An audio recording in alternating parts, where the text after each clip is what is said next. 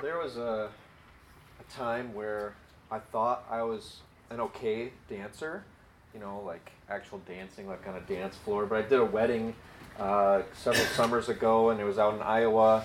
Uh, and afterwards, somebody said to Katie, um, your husband gave a great message, but he's a bad dancer. And that kind of diminished my whole confidence on the dance floor from that point forward. But uh, if maybe you can believe it, before that incident, uh, many years before it, um, I had a, I got kind of like, I had a coworker who liked dancing. And so he and I would talk about moonwalking.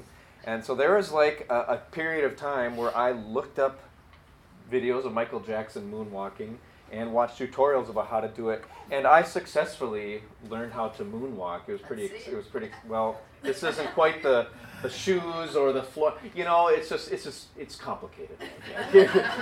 But I haven't done it for quite a long time. You need the right shoes. Or, I mean, probably Michael Jackson didn't, but it's like the right shoes, the right floor. And I actually practiced. So I worked at a nursing home in the kitchen, and we had to mop the floor. And he and I would like use the wet floor to moonwalk across it. So that's where I, I got my practicing in, but.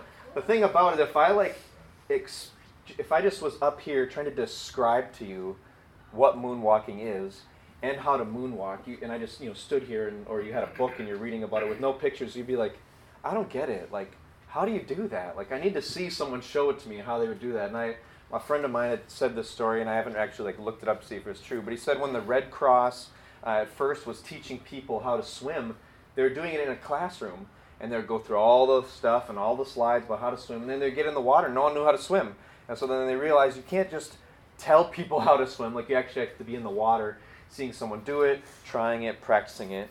And the point of all this is that we often learn, especially complicated things, we learn best through uh, both imitation, seeing someone else do it, and through practice. Uh, that we can't just necessarily have someone tell us what to do, but we actually need to have, have someone show us. We need to practice it. We need to, you know, as I was learning to moonwalk or whatever, you're like looking at the screen and they say do this and then you do it. Then you pause and like come back and check it. You like need to see somebody else uh, how they're doing it. And this morning we're going to be talking about how to love. How do you learn to love someone? How do you learn to love other people?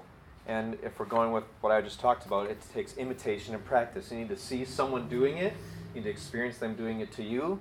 And then you need opportunities to practice and, and do it. In this series, Learning to Love and Be Loved, we're wrapping up this morning. It's been three weeks, setting our theme for the year, uh, which is, uh, I mean, it, maybe no surprise. You were like, you were talking about love last year, but we're talking about love this year too. But really that learning, a, a disciple of Jesus is a learner. That's basically what that word means. And it's learning from Jesus, not in the classroom, but his first disciples traveled around with him. They were learning to love and be loved as they experienced Jesus loving them and telling them, this is how we have a relationship with God. This is how we receive God's love. This is how we love other people. And so they're learning from him how to do that. And we've been answering, what is a disciple? First, that was week one. How do we make one? And now this week is, how do we know we've made one? And if you want to be a follower of Jesus, you want to be a Christian, another name of that for that is disciple.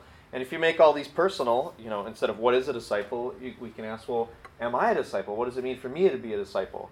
And then asking, how do we make one? Well, how do I grow as a disciple of Jesus? And lastly today is, how do we know we've made a disciple? You can ask, well, how do I know that I am a disciple of Jesus? What could I look for in my life um, to tell me that I'm actually following him?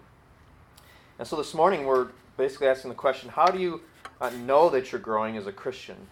How do you know you're really a disciple of Jesus? And the very simple answer that we can give is, you are becoming more loving. That's how you know if you're a disciple of Jesus, that you're becoming more loving. And we'll get into how that works. You know, you know we need to ask, well, how do we become more loving?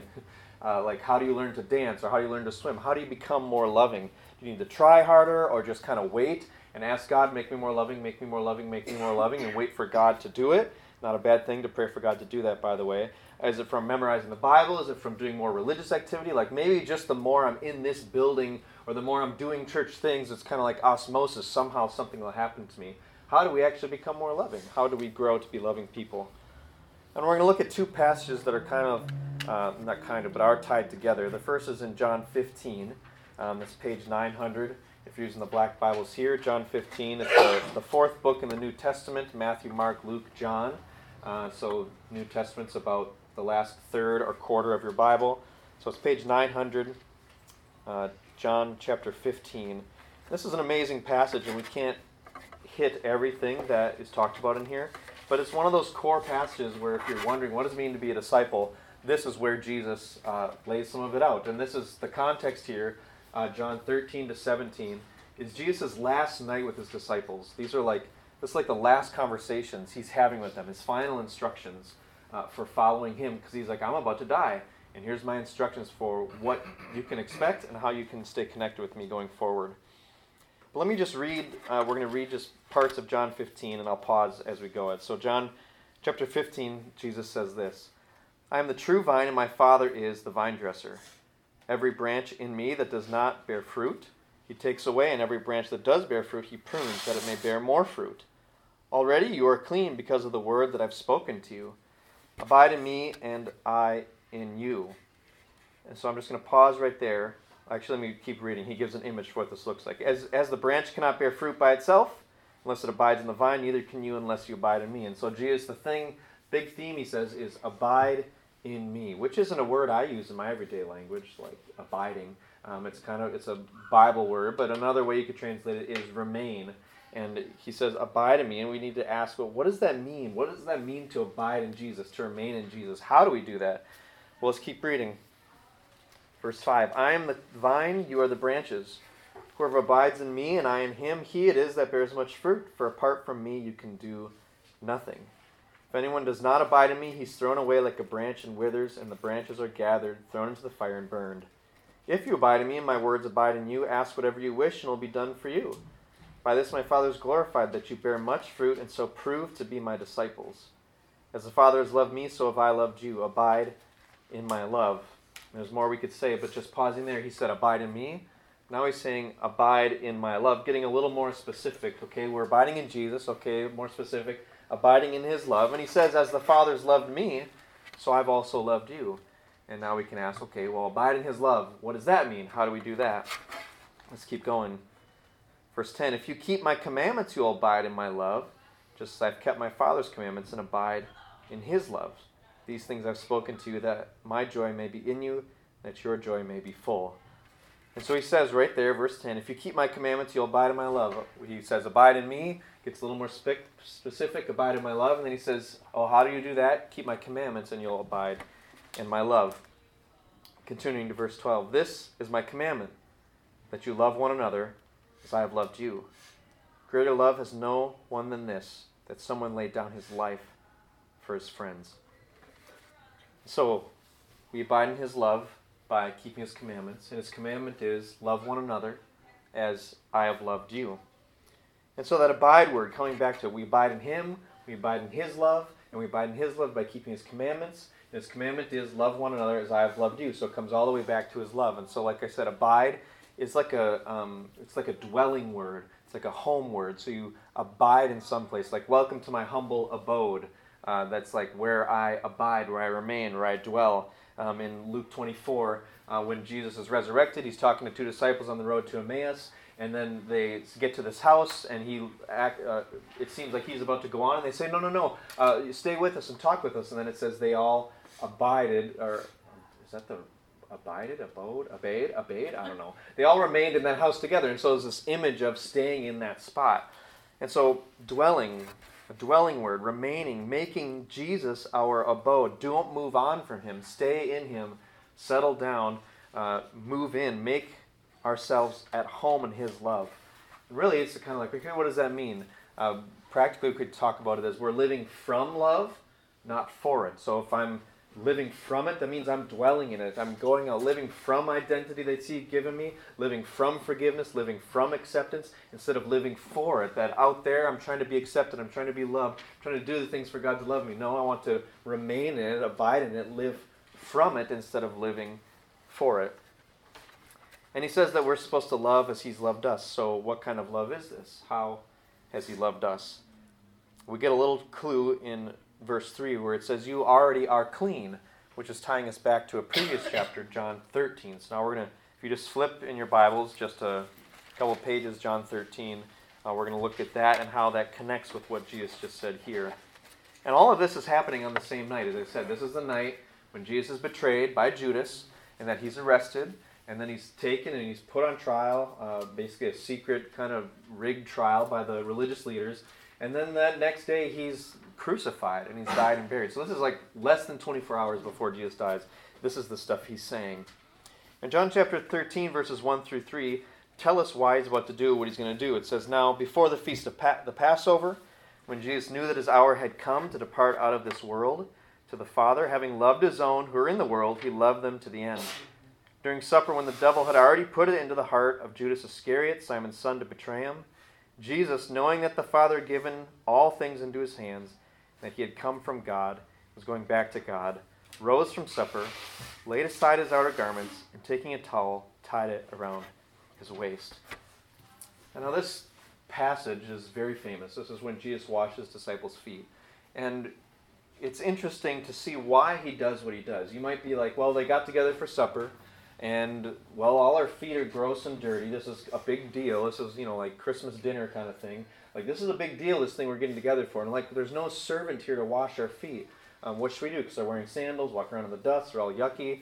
And so you might think Jesus, why, why does Jesus put the serving towel on? Why does he get ready to wash people's feet? You could say, well, he looked around and he thought, well, none of these guys are going to do it. I guess I've got to do it. Or he looked around and was like, oh, I'm going to love these guys by doing this, which is true. But why does Jesus get up to do what he's going to do? He knows he's going back to the Father, that he knows who he is. He's accomplished his work. And it's just an interesting way of like, why does he now move into this position of very humble service? It's not because he doesn't know how important he is. It's not because he doesn't know that he's the one that's going to save them, that he's their Lord. It's because he does know it. And from that place of knowing who he is and that what he's done, he's going back to the Father. He does this, and he's about to die. And these is his final acts, his final hours, his final words. And so in verses four through five, he, it says, we, he rose from supper, laid aside his outer garments, and taking a towel, tied it around his waist. Then he poured water into a basin and began to wash the disciples' feet and to wipe them with the towel that was wrapped around them, around him. He came to Simon Peter, who said to him, Lord, do you wash my feet? Jesus answered him, What am I, what I am doing you do not understand now, but afterward you will understand. Peter said to him, You shall never wash my feet. Jesus answered him, If I do not wash you, you have no share with me. Simon Peter said to him, Lord, not my feet only, but also my hands and my head. Jesus said to him, The one who's bathed does not need to wash except for his feet, but is completely clean. And you are clean, but not every one of you. For he knew who was to betray him. That was why he said, Not all of you are clean. And so Peter, you see, Peter's like, he gets it. He's like, You're our teacher. You're our rabbi. You're our Lord. You're not the one that should wash my feet. If, if anything, one of us should be volunteering to do it. And Jesus tells him, If you don't let me wash you, then you don't have any part with me. You don't have any share with me. And so then Peter accepts it. Then Jesus does this little debrief with them in verses twelve through seventeen. It says, When he had washed their feet and put on his outer garments and resumed his place, he said to them, Do you understand what I've done to you? You call me teacher and Lord, and you are right, for so I am. If I then, your Lord and teacher, have washed your feet, you also ought to wash one another's feet. For I have given you an example, so that you should do just as I have done to you. Truly, truly, I say to you, a servant is not greater than his master, or is a messenger greater than the one who sent him. If you know these things, blessed are you if you do them. So he asked them, Do you understand what I've done? I'm your Lord, I'm your teacher, I've washed your feet, and now you ought to wash one another's feet. Remember, imitation and practice. I'm giving you an example. And this goes back to other passages like Matthew chapter twenty, verses twenty through twenty-eight. And Jesus, two of his disciples, James and John, come and say, Jesus, we're heading to Jerusalem right now, and we know, and, and in their minds, they think that means we're about to boot out Rome. We're gonna, your God's kingdom's gonna come to earth, and we're gonna be reigning and ruling in Jerusalem. You're gonna be the king, and they come and say, "Can we sit at your right and your left hand? We want to kind of be like your lieutenants or generals or whatever, and we want to sit." And he's, Jesus is like, "Do you understand what you're asking? Can you drink the cup?" Basically, taking on uh, the penalty for sin that I'm gonna drink. They have, but they have no clue what they're asking. They say, "Yeah, we are," and he says, "Well, this is how this works in my kingdom. If you want to be great in my kingdom, you must become the servant of all, because I've come not to be served, but to serve." And so you see here, Jesus be an example of that greatness, that I've come not to be served, but to serve, and to give you an example. Then verses eighteen through thirty, we're just skipping down there. We're skipping a few verses here. Uh, actually, we're not, I'm not going to read over that, but he talks about the one who's going to betray him, and he's not surprised by G- Judas's betrayal, that Judas goes and tells the religious leaders, hey, this is where Jesus hangs out at night. That's where you can arrest him without being in the spotlight of the crowds that love him. And Judas betrays him for thirty pieces of silver. And he's not surprised, but yet he still washed Judas, Judas's feet.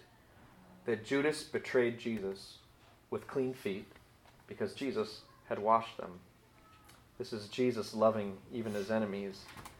In verses thirty-one through thirty-four, it says, when he had gone out, referring to Judas, Jesus said, now is the Son of Man glorified, and God is glorified in him.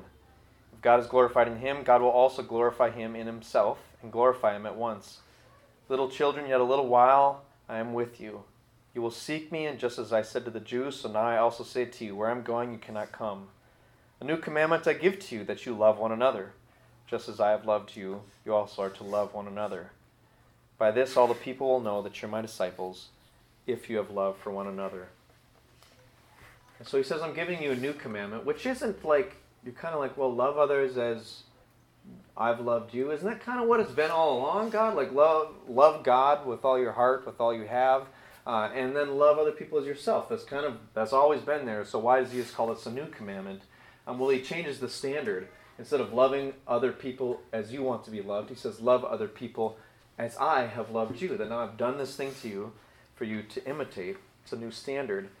And he says, by this, all people will know you're my disciples. And it's interesting, I like to think of that verse as, what would you fill in for that this?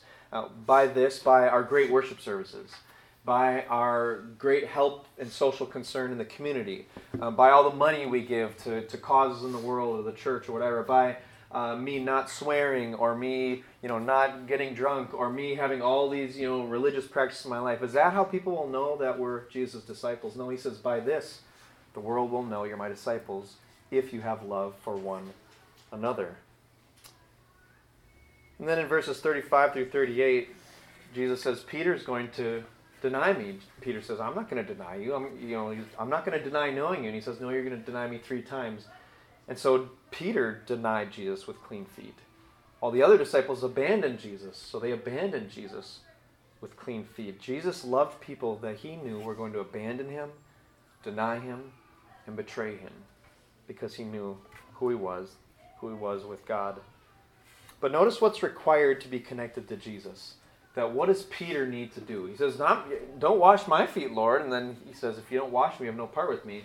And if Peter had kept refusing, then he wouldn't have had his feet washed. And what Jesus says is, uh, what's uh, required to be connected to him is consenting to him, permitting him, allowing him, saying yes to him, accepting, receiving, letting, to what? To let him wash us.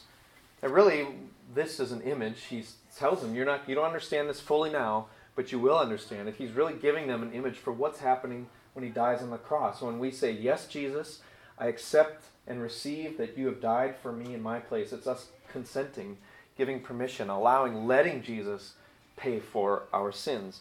And if we will not, then we have no part with him. It's very intimate. We talked about it last week. Very intimate and vulnerable. That image of, you know, it's kind of like hard to have an intimate, vulnerable picture of like, well, he's up on that cross, and it just looks horrible and awful and painful, and it can, we can we, there's the awfulness of it. But then what he wants us to picture is on that cross. What is he doing? It's us sitting here with our sins. We're supposed to picture happening is when he died on the cross. Is he's there, washing us of our sins, and this. Intimate and vulnerable that you have to, like, Peter had a hard time with it. No, you're not going to wash me because it's vulnerable. Um, even if it was a one of the disciples to another disciple with a peer, that would be vulnerable. But this is his Lord and teacher, and then Jesus washes, and you just have to you just have to let him. Like the dirt, you're not taking it off. The dirt of sin is that Jesus says, if you will not let me do this, if you will not be vulnerable with me, we have no part with each other. And the hardest part of the Christian life is not living a good life, but admitting that we haven't lived a good life and that we need Jesus. And Jesus says if we refuse to let him wash us, we're not connected to him, we're not a disciple, we're not a Christian. It's non-negotiable that we have to say yes to him. And Jesus says if you want to come after me, you need to deny yourself. And fundamental to following Jesus is denying ourselves. And Jesus defines that as uh, saying no to trying to save myself. If you're going to try to save your life, he says, by saying, no, you can't wash me, no, I'll clean it up myself, then he says you're going to lose your life. But if you lose your life for me, then you will find it. And so we have to deny ourselves, our efforts to save ourselves. And it's so hard to admit that we need saving. And in this image, both the washer, Jesus, needs to be humble, and both the washed person needs to be humble as well. The washer and the washed both need to have the humility to, to allow this to happen. And so he says, love one another. And this is where we're getting into what this means for us as a community. There's uh, fifty-nine one another's in the New Testament. This is one of, we've seen a, several of them.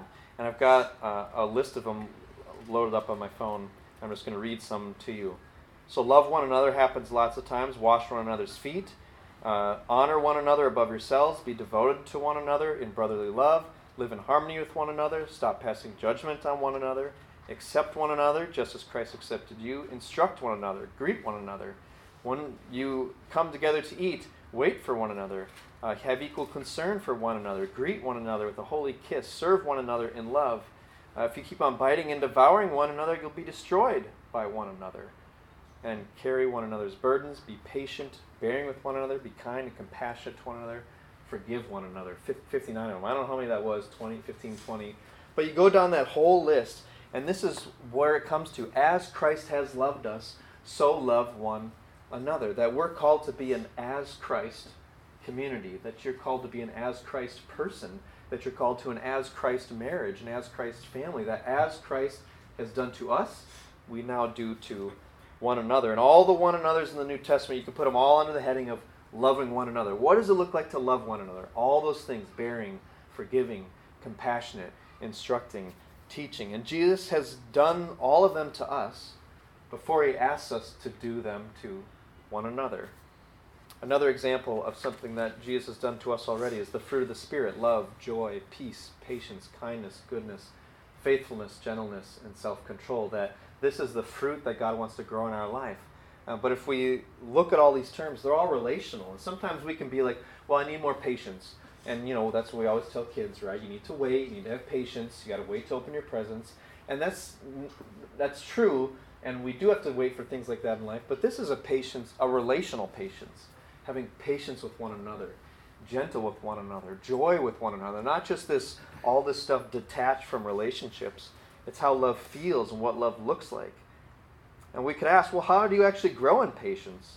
The best way to grow in patience is to be in situations where you need patience. And specifically in situations where you need patience with another person. You grow in patience by being put in situations where you need patience. You grow in gentleness by being put in situations with other people where you need gentleness. But Jesus is already in a relationship with us like that. And it's Jesus' patience with us that gives us patience to have with one another. And a really great exercise uh, to grow in awareness of Jesus' love is whenever there's somebody who's hurt you, or you're frustrated, or you're annoyed, or you're sad, uh, that you're like, I don't want anything to do with them. A really great way to turn towards God, to receive from him Uh, what you need from him, is to ask yourself, well, how many times have I done what they're doing to me? How many times have I done that to Jesus?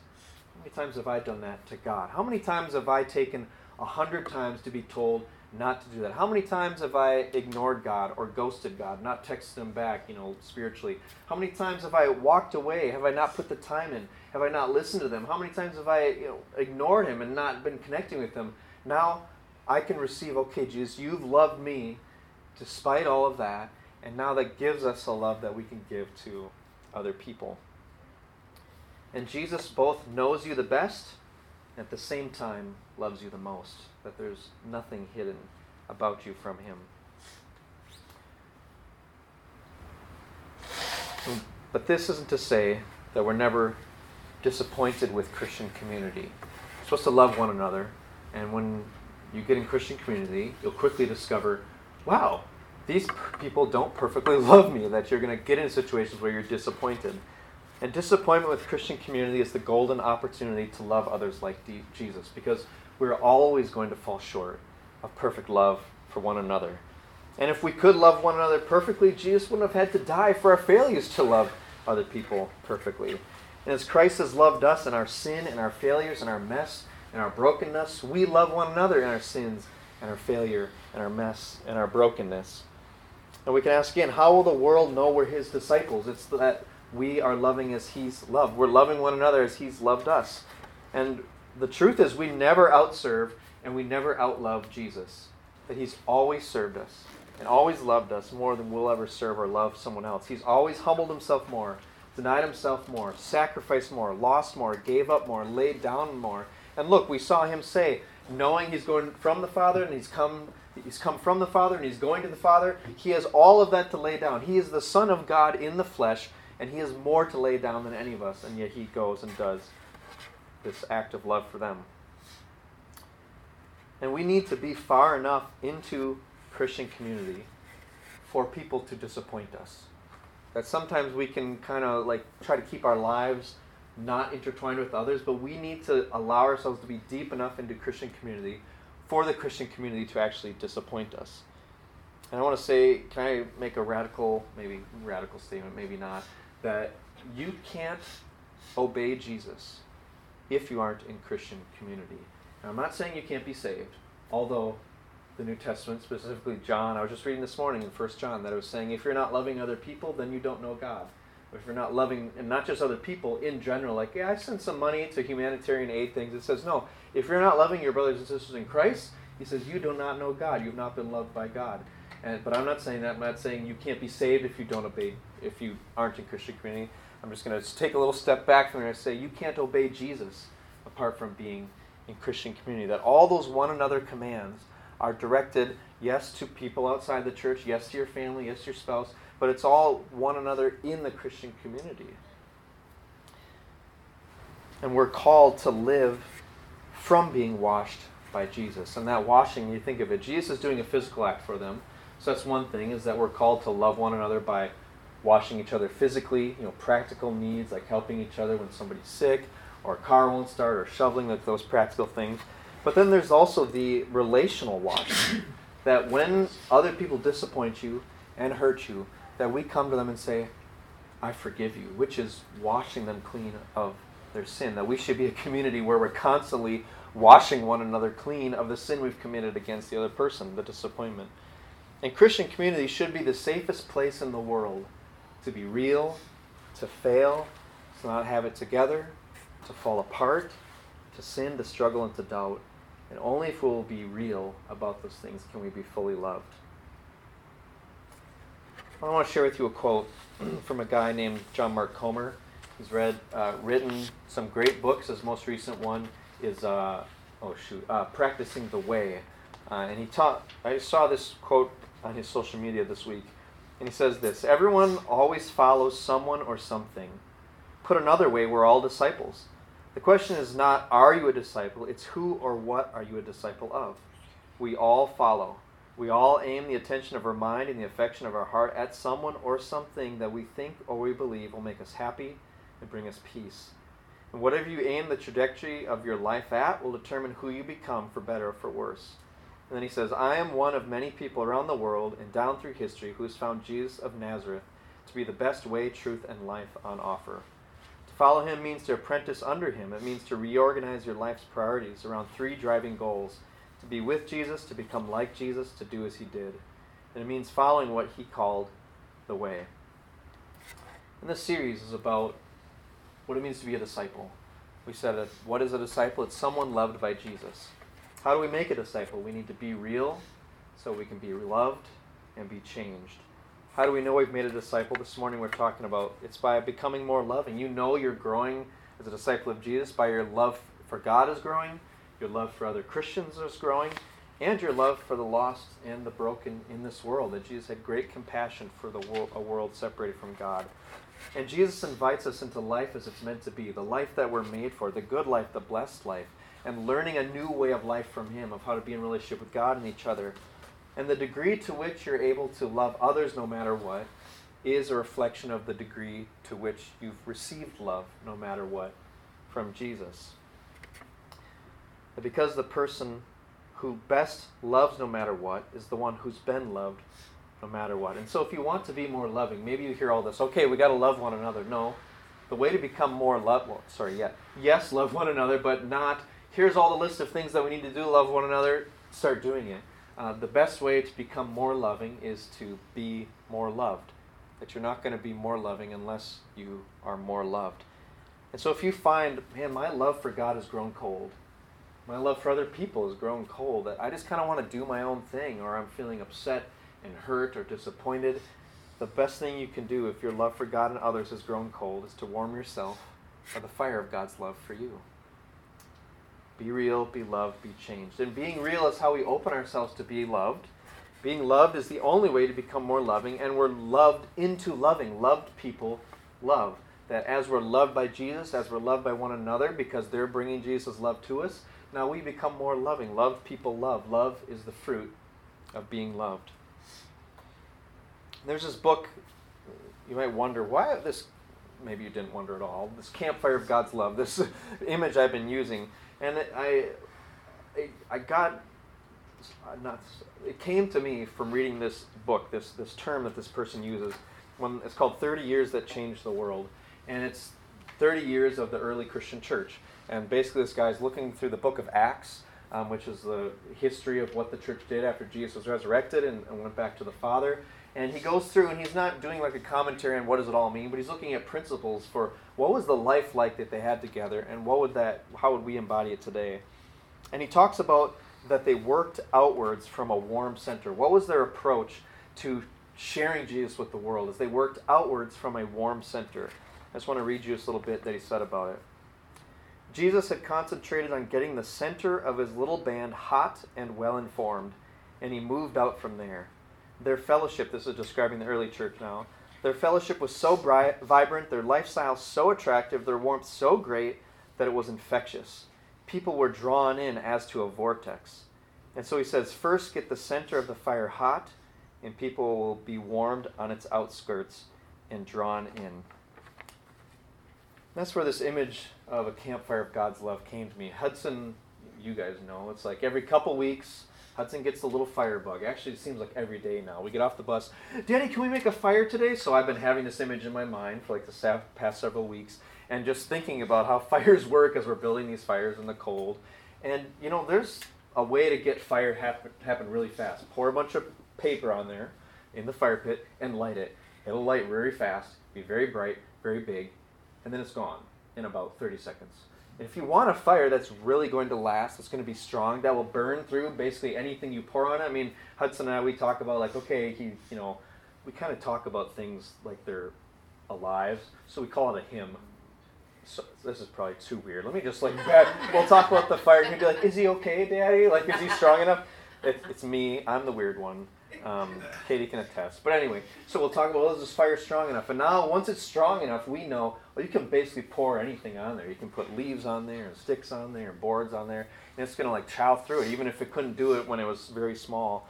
And so this campfire of God's love, that we don't want to be a church where it's like a bunch of paper and we light it up and it has all this activity and flame, and then, it, and then it's gone. We want to be this strong fire, this hot center, that we become this campfire of God's love in a dark and cold world, so that we can invite others to warm themselves by uh, by the fire and to pull up a chair.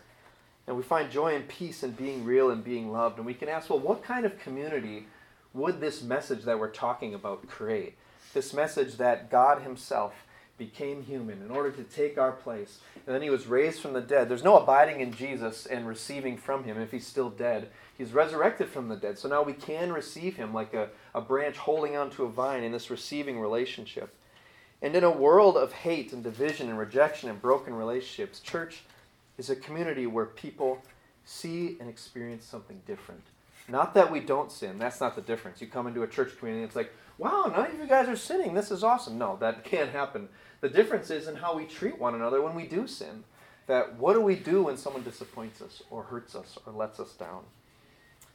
You know, as I was, and I was thinking about saying this, you know, all this is kind of, it's giving us a vision and a fire uh, for wanting to live community together.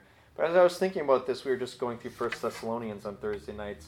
Um, and when Paul writes to them, he tells them, I want you to love one another You're already doing it. I don't need to tell you, but do so more and more. When I think of this church, I, I think of a welcoming, caring community uh, that embraces people when they come in. And it's like, let's do that more and more. Let's keep building the fire and making it even stronger. There's this book by a pastor named Jonathan Edwards. I think I mentioned it last week. It's called Heaven is a World of Love. Uh, that when we are in heaven, when we're in God's presence, love is what's there. And heaven comes to earth in a taste, a little taste, as churches love one another, as Jesus has loved us. That these little pockets of heaven, this little campfire of heaven's love, that God can actually make us into that by His Spirit dwelling in us. Let's pray. God, You've loved us more than we can calculate, more than we can grasp. We pray with Paul in Ephesians three that You would help us know uh, Your love that is beyond knowing. We can never know it uh, fully. God, would You let us have a taste of it as we gather together, as we see one another treating our weaknesses and our failures with tenderness and kindness. God, would You make us a campfire of Your love in this community, in this county. In Your Son's name we pray. Amen.